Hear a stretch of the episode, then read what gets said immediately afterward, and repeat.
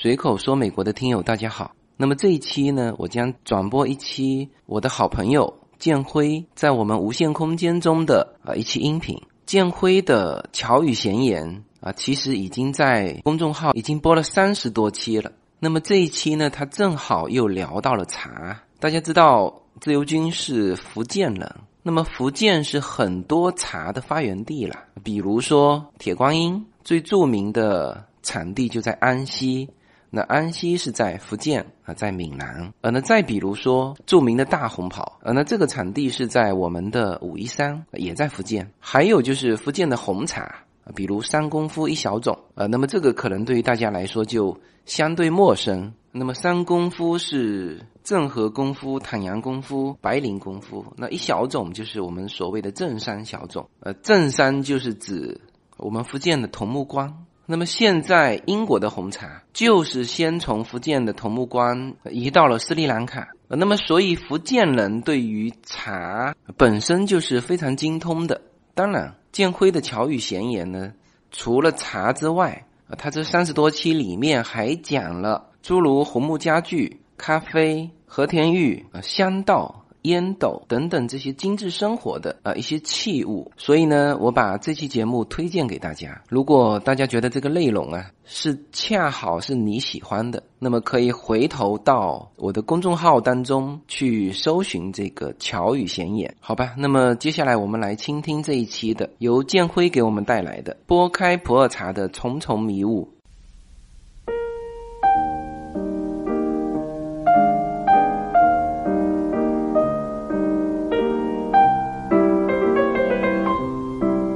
朋友大家好，欢迎大家来到巧语闲言。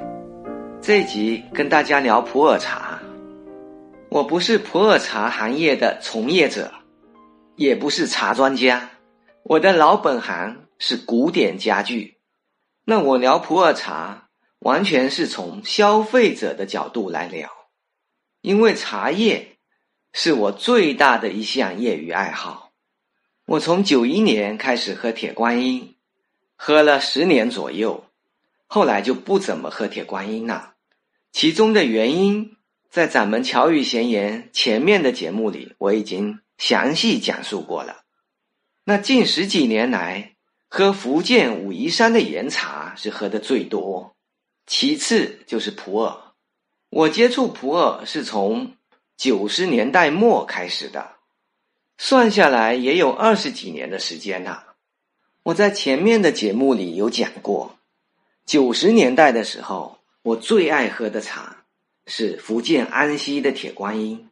现在最爱喝的茶是福建武夷山的岩茶，也就是以大红袍、肉桂、水仙为代表的。如果细分起来，有一千多个品种的武夷岩茶。因为不管是铁观音。还是岩茶，都属于乌龙茶的系列。乌龙茶是半发酵茶，也是制作工艺最复杂的茶叶。那我们都知道，喝茶喝的是天人合一，也就是好的天时，结合当地的好的环境、好的土壤，再加上我们一代一代有传承的极其复杂的制作工艺。那总结起来，就是乌龙茶，除了生产环境要好，这是先决条件以外，乌龙茶主要喝的是人文，喝的是工艺水平。那我们这一集要聊的普洱茶，它的制作方法非常简单，或者说非常原始。那我们喝普洱茶喝的是什么呢？总结起来也就一句话：喝普洱茶。喝的是生态，这里我们就要引出一个核心的重点了，也就是说，普洱茶除了在制作工艺上是人工干预最少的制作方式，并且在茶树的种植和生长的方面也是人工干预最少的，而且是越少越好。最好的普洱茶原料。也就是在深山老林里面，它是自由生长的，不用人工的施肥打农药，你只要到了那个季节去采茶叶就可以了。那明白了这个重点以后，我们后面怎么去买茶，应该买什么样的茶，什么样才是好的，我们就有方向了。大家经常会看到万亩茶山的照片，不在行的朋友可能会认为这样的万亩茶山啊非常壮观，看到以后呢很震撼，认为这就是能采出好茶的茶园呐。但是我的看法正好相反，我看到万亩茶山的时候，我是很痛心的。我认为这是一种人类违背自然的一种做法。茶叶作为一种农作物，如果你违背了自然，你怎么可能种得出好茶？那我们这里先讲一下什么叫万亩茶山，同时呢，也会讲到我们说普洱茶的第一个概念就是台地茶。我同时也会在节目的下面晒几张万亩茶山的照片。这些万亩茶山有个共同的特点，就是整个山头上全部都是茶树，没有其他的植物跟茶树一起混生。换句话，也就是说，是先把山上的树全部都砍光了，然后整个山头上全部种茶叶。没有任何其他的植物，那在我心里，什么样才是好的环境呢？应该是有许多植物混生的，山上是应该有树的，越接近于原始生态的那种环境，越能种出好茶。那当然，万亩茶山的茶，也就是台地茶。当然，我们这里说的万亩哈，有的哪怕没有万亩，它就几百亩、几千亩。那如果他把山上的树都砍光了，通通种上茶叶，那这也不是一个好的生态。那我们现在讲一下什么叫台地茶。台地茶也就是梯田，梯田就是一个一个的台阶，台地就是台阶。因为种茶呀，都是在山上，它不可能像平原种水稻一样是一马平川。它在山上，它只能做成梯田，因为茶叶都是种在山上，那当然只能把山开垦成梯田，一层一层的来种茶。那本来这个做法是很好的，问题就出在。他把山上原来的树都砍光了，没有大树的遮阴，茶树的生长也会有很多的问题出来。我们前几集讲过武夷山的岩茶，那个生态环境也是一流的。武夷山的茶农也是在山里种茶，也是把山开垦成梯田，但是他们。并没有把山上的树通通砍掉，也就是说，他们并没有破坏生态。那茶树和大树啊，其他的植物啊，混生在山上，尽量多的去保持原有的生态。生态的好坏是决定茶叶品质的先决条件。那云南的台地茶。它也分好几种，也就是说，最差的，就是山上光秃秃的没树，只有茶叶，这就是最差的一个生态环境。那也有的台地茶，它是跟大树混生在一起的，那这种的生态环境呢，就要比刚才说的那种要进了一步了。那同样都是台地茶，它们的生态环境也是。有差异的，那普洱茶如果再进一步，那就是半野放的了，也就是说人工的干预就少了，啊，它处在半野放的状态。半野饭就包括了施肥少、人工的修枝啊各方面的干预，人工的干预就少了。那还有整个是野饭的，就是没有人工干预的，那又是另外一种生态环境啊。所以说，想喝普洱，那首先要对普洱的种植有所了解，你才能喝懂它。那这集，我想啊，我们就先讲两个大概念，一个是生茶熟茶的问题，还有一个就是前一段时间在网络上炒得沸沸扬扬的，说普洱茶有黄曲霉素。喝了以后会致癌，那这个话是真是假呢？那听我慢慢道来。在一九九七年到二零零五年之间，这一段时间是我探索学习普洱茶的这个时间段。那那个时间段啊，由于刚刚开始接触，社会上喝普洱茶的人也少。我指的是在福州这边。不包括像广东啊这些省份，因为广东啊自古以来就有喝普洱茶的习惯。那万事开头难，不像现在，现在我各种各样的普洱茶喝了很多，并且我自己存放的普洱茶都存了十几年了。这个十几年，并不是虚的十几年。并不是商家告诉你他放了多少年，而是真真正正在我们自己家里放了十几年了。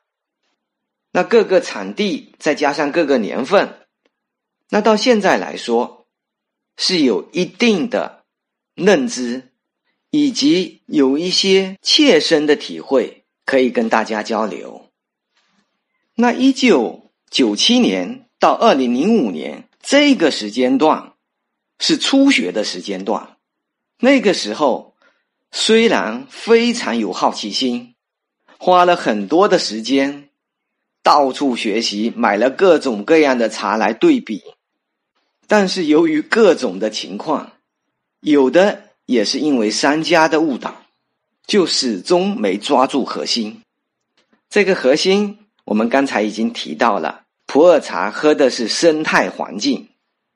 我现在轻轻松松的就把这句话告诉大家了，但这句话的得来，我是花了二十年的时间。那在我喝茶的前期，很多的商家，包含茶友，可不是这样说的。当时的说法就是，普洱茶越老越好。那越老越好这句话对不对呢？这句话。有一定的道理，但你不能去绝对的去这么理解。如果绝对理解，那就偏激了。我经常说啊，垃圾放多少年，它还是垃圾。这句话如果放在普洱茶上，那也就是说，你首先茶底得好，也就是说，你这个茶新茶的时候，你首先就得是好茶了，然后。你会越陈越香，会越陈越好，这样子理解就是对的。但是如果你想把茶底不好的茶，也就是说生态环境不好的、品质不好的茶，你想存几年，存个十年二十年，它就会由不好变成好，那是不可能的。这个也就是很多不良商家。蒙骗消费者的一个最经常的说法，因为它进的原料本身就不好，好比说就是我们刚才讲到的生态环境最差的那种台地茶，化肥农药也多，这种茶叶呢价格也很低，它的特点就是你一喝到的时候就不好喝，它的那个苦涩是化解不开的。并不是好茶那种苦涩会生津的那种，马上就化解开的那种。这种差的茶呢，喝着嘴巴都会麻。还有呢，就是它没滋味，就是没茶气，你喝不到茶的感觉。那这个时候不良商家呢就会告诉你，你买回家存几年，它就会变好。这就是一句大谎话。我这里再说一个干货知识点，也是我这二十几年喝普洱茶的经验，就是很多古树茶，或者说普洱的好茶，它当年就可以喝了，而且当年就很好喝。然后你一年一年往下喝，越喝越好，应该是这种感受才是对的。那我本身是寒性体质，我如果喝到了生态环境不好的台地茶，它化肥农药多，而且茶性还很寒凉，我一喝就会胃胀不舒服。这个不是口腔告诉我的，是我的体感告诉我。我就会直接排斥这种茶，这是身体告诉我。但是我喝到好的古树茶，我并不会胃胀，也不会觉得胃寒。我一整天喝下来，身体上还觉得很舒服。这还是当年的新茶古树茶。那如果古树茶再多放几年，它还会转换的更好。当然，如果你储存的不好。它转换坏了也是有可能的，这个话题我们以后聊。那我们这里先讲一下古树茶是一个什么概念。这个问题没有绝对的标准，只有一个约定俗成的标准，也就是说，一百年以上树龄的称为古树茶，从一百年到上千年，这都可以称为古树茶。那有大几十年的呢？有的人就把它称为大树茶。当然，这个大树茶的概念啊，它是不严密的。也有的朋友呢就很不认可大树茶的说法，因为大它也有代表了那树到底多大多高啊？那树林到底多少算大呀？那大树茶这个概念就是部分人接受，部分的人不接受这个概念。那古树茶，我们刚才讲的，一百年以上到乃至千年以上，这都是大家能接受的。那按我个人的感受，古树茶当然好啊，我也爱喝古树茶。但是几十年的茶，如果它的生态环境好，它的质量也是很不错的。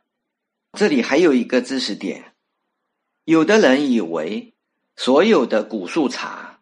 都是野生的，这个想法是不对的。野生的茶也有，但是数量非常少。多数的古树茶也都是人工栽培的。那我们讲完古树茶的概念呢，再讲一下老茶这个概念。老茶它跟树林就没有关系了，也就是说。不管你是上千年的树林，还是十年的树林，做出来的茶叶呢，做成成品以后，或者说压成饼以后，存放了多少年？老茶指的是存放的时间，你存了十年、二十年、三十年，这个称为老茶。那如果是千年古树茶，当年刚刚做出来的。那也不能称为老茶。那当时啊，在我喝普洱茶的初期，社会上呢就有许多的商家，就给了这么样一个误导，说是老茶最好。因为在我喝茶的那个时间段啊，很少去把这种生态环境好的茶单独拿出来做，它跟现在不一样啊。现在是很细化了，哎，这一片山头的这个茶园的，他单独做了，甚至单独到过分了，都做成单株了。也就是说，这一棵树上采下来的茶，单独分开做，叫单株。那其实啊，单株这个概念，我觉得并不是一个很好的做法，因为茶树。就说都有长短嘛，它需要互补。它有的这个茶树它有这个优点，那个是它的缺点。那另外的茶树呢，正好是互补的。那在一个生态环境里面，树林相近的这种茶树，如果混采，口味啊未必比单株差。那当时啊，一九九几年那个时间段呢，也没有把好的原料单独剔出来，啊，就都是按照几级料几级料，多数也都是台地茶，就混在一起。也就是说，那个时代的茶青的等级，其实不如现在来的高。那当时的那个混，它是把很多不同等级的，它混起来了，做成大量的茶，跟刚才我讲的把小片的古树茶那个混起来的，跟单株去对比的，这两个概念是不一样的。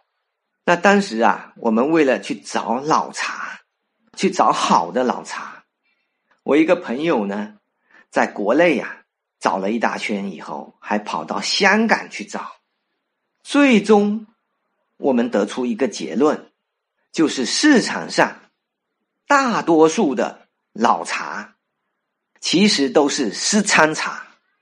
好了，这里提到了湿参茶，湿就是干湿的湿。仓就是仓库的仓，湿参茶是本集的一个重点。有关于黄曲霉素致癌呀这件事情，就跟湿参茶有关系。那在当时啊，也就是一九九七年到二零零五年，大致是这个阶段啊。我们在找茶的过程中，发现了。非常多、非常多的湿参茶。这里我们先把湿参茶这个概念先讲一下，也就是说，当普洱茶已经做成成品以后，好比说压成茶饼啊，或者压成茶砖啊，已经都成品了，然后把它放在湿度很高的仓库里面，温度高、湿度高。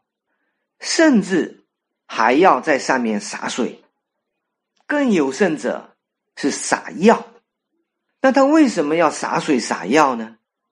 就是加速它的陈化，把一两年的新茶，通过几个月的时间，把它做成像十几年、二十几年、三十几年的老茶。也就是说，湿参茶。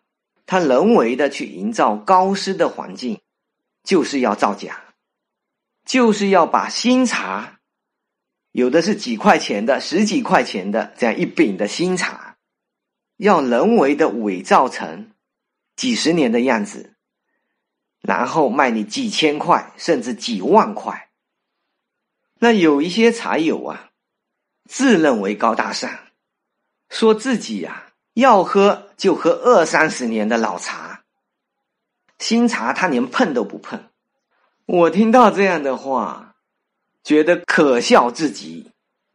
首先，他就不懂得什么是好茶，更何况啊，二三十年以上的老茶本来就很少，他喝到的很有可能就是湿参茶。我们都知道。湿参茶是那些不良商家他有意做出来的，他在湿参的过程中就有可能滋生像黄曲霉素这样有毒的这些霉菌，因为我们都知道普洱茶如果正常的制作、正常的储存，它是不会产生有害菌的，它的菌。都是对人体有益的，是属于有益菌。那像黄曲霉素这种有害菌呢，只有在条件不正常的情况下，也就是说在湿参的条件下，它很有可能产生黄曲霉菌，以及其他还有很多种的对人体有害的病菌。那这些人喝了这个湿参茶，喝完以后老是拉肚子。他们还会自圆其说，说：“你看，我这是排毒啊，其实啊是喝的拉肚子了。”那湿参茶这么可怕，我们有没有办法鉴别它呢？我这里跟大家说几招，是我的心得。首先，你喝到那种茶汤里面有樟香味的，樟是什么樟呢？就是樟木、樟脑丸那个樟。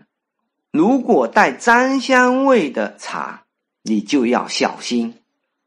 我们可以这么说：带樟香味的茶，并不都是湿参茶，但是湿参茶。它一定是带樟香味的。那其次呢，它还有一些霉味，你总感觉到这个茶汤里面有闷闷的，那种不正常的味道，发霉的味道。这个只要你细心，也能够体会得出来。那还有一点，就是湿参茶的茶底，泡了好几泡以后，好比说泡了十几泡以后，你用手。去捏茶渣，湿参茶往往茶底子是发硬的，因为湿参通过洒水，它茶叶会发热，那茶底子发硬呢，就好像烧焦的那种感觉，你摸上去是硬邦邦的，这个就很有可能是湿参茶。那大家通过闻，通过看，通过手捏。都可以去判断湿参茶，但是难度是在哪里呢？如果它湿参的很严重，你就相对的好判断。有的湿参茶，它是轻微湿参，还有一种是无意湿参，也就是说它并没有洒水，但是这个仓库本身的湿度太大了，温度太高了。那轻微湿仓，它又经过了后面的通风透气，它就会把仓味给去掉一些，就没那么明显了。这个是大家不好辨别的。那我现在告诉大家一个我的心得：我喝到过的二三十年以上的老茶，茶汤还是黄绿色的，它并不是很红。更不是红的跟酱油一样，最大的差别就是在叶底上。当我们手去捏它的叶底的时候，就是泡完茶以后的茶渣，我们去捏的时候，它是非常软的，而且是有弹性的。我们可以把每个叶子可以把它展开，展成一个树叶放在我们的手掌上，而湿参茶是做不到的，它就展不开了。而且这二三十年的老茶，这个叶子展开以后呢，颜色上看，只比新茶稍微红了那么一点点而已。整个手感就像什么呢？像呢大衣一样，就摸上去有那种弹性，依然还是鲜活的。那我们说到这里呀，有的朋友就问了：那熟茶能不能喝的呢？熟茶的颜色倒出来也跟酱油一样，它的茶渣也是硬邦邦的。我这里跟大家说，熟茶是可以喝的，因为它的制作工艺跟湿参茶就不一样。熟茶是在压成饼之前，他把茶叶卧堆发酵了，也就是说，把茶叶呢堆成堆。然后往上面洒水，就让它发酵。那这样的过程，它也会产生有害菌啊。但是熟茶呢，它还有一道工序，就是卧堆发酵以后要消毒，消毒以后再压成饼。那这样大家就可以安全品饮了。那我福州的茶友圈里面。有一些朋友呢，他就说，说他从来就不喝熟茶，他只喝生茶。那这位朋友啊，当然是比较追求极致的。他说这个话呢，也有几分道理，但是也有偏激的地方。作为我来说，我是都没有去买熟茶。作为我自己买，我只会去买生茶。但是喝茶这件事情呢，随遇而安嘛。好比说我有的时候到朋友那边去，那他正在泡熟茶，那我也喝啊。只要不是私餐茶，我也都喝，那就更不用说熟茶了。那我这位朋友呢，为什么他说他不喝熟茶，他只喝生茶呢？我说他这个话也有几分道理，他是这个原因。因为做熟茶的原材料一般都不会用特别好，也就是用什么呢？台地茶，甚至还不是头村的，会用到夏茶，或者二村的茶，或者秋茶。因为我们都知道，普洱茶头村的茶质量是最好的，那他把最好的拿来做生茶了，然后把次一等或者次几等的茶拿来做熟茶。那这个也就是我那个朋友说他不喝熟茶的原因。那你说有没有人把古树茶拿来做熟茶呢？也许有，因为个别现象嘛，个体的行为，各种各样的情况都可能会有的，但这不能代表一个社会的总体情况。这么做的人可能不到万分之一。如果说准确一点，不到十万分之一、千万分之一。所以说，你要去买熟茶，你想熟茶里面还有古树茶的，这个机会是很低很低的，几乎没有。熟茶的原料基本上就是台地茶，也就是生态环境相对来说是排在最末一等的那种台地茶，一般是熟茶的原料。那大家可想而知，熟茶在质量上跟生茶对比的话，它是要低一个等级的。所以说，会喝普洱茶的人也会常说这么一句话，就是熟茶它没茶气，那在好的生茶里面，它就能喝到茶气，它就过瘾。那这个茶气的这个内容呢，我们就放到后面去讲。以及呢，像有的人说，普洱茶、生茶其实就是绿茶，那这个讲法对不对呢？这讲法是不对的。那由于普洱茶的内容啊，实在是太多了，我们不可能在一集的时间里面把它都讲完。如果大家喜欢听的话，那我就把它分几集来讲。